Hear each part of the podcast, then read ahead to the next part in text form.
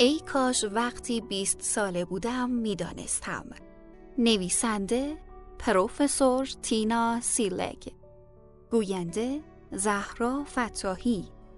کاری از گروه پانتئا.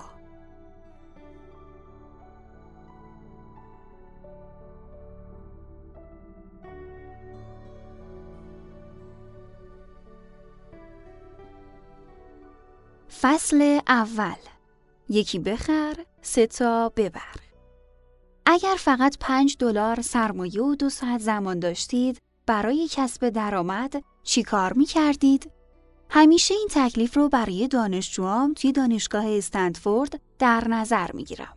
به هر چهارده گروه یک پاکت حاوی پنج دلار به عنوان سرمایه پرورش ایده اولیه میدم. بهشون میگم زمان برنامه ریزی اونا نامحدوده اما زمانی که پاکت رو باز کنن فقط دو ساعت زمان دارن تا بیشترین درآمد رو کسب کنن. از چهارشنبه تا یک شنبه بهشون زمان میدم تا این فعالیت رو انجام بدن. روز یک شنبه هر یک از گروه ها باید چیزی رو که انجام دادند با ارسال یک اسلاید به من نشان دهند. روز دوشنبه هر یک از گروه ها باید در مدت فقط سه دقیقه پروژه خودشون رو به کل کلاس معرفی کنن. همیشه بهشون توصیه می‌کنم به دنبال شناسایی فرصتهای کارآفرینی باشند، موارد چالش برانگیز رو انتخاب کنند، از منابع محدود خودشون به نحو احسن استفاده کنند. اگر بخوام توی کلام بگم، بهشون میگم خلاق باشن. اما اگر این تکلیف به شما واگذار می‌شد، چی کار می‌کردید؟ پاسخهای گوناگون از آدمای مختلفی دریافت کردم.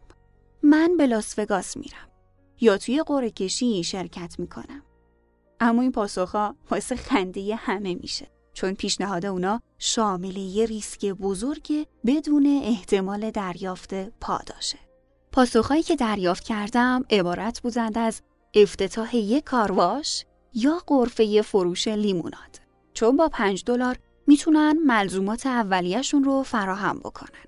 این پیشنهاد برای افرادی که مایل بودن با صرف چند دلار در مدت دو ساعت به درآمد خیلی کم برسن مناسبه. اما برخی از دانشجوها به دنبال روشهایی بودن که فراتر از پاسخهای متداوله. اونا با جدیت پاسخهای فرضی رایج رو به چالش کشیدن تا هر نوع احتمال رو برای دستیابی به ثروت مشخص بکنن و تا جایی که ممکنه بیشترین ارزش رو خلق کنن. اما خب اونا چجوری این کار رو انجام دادن؟ من به شما یه سر نخ میدم. گروه هایی که بیشترین درآمد رو کسب کردن ابدا از پنج دلارشون استفاده نکردن. اونا می‌دونستن که تمرکز به پول مشکل اونا رو حادتر می‌کنه. اونا می‌دونستن که پنج دلار در واقع مبلغ قابل توجهی نیست و به خاطر همین دلیل موضوع مورد بحثشون رو از یه دیدگاه وسیعتری بررسی کردن.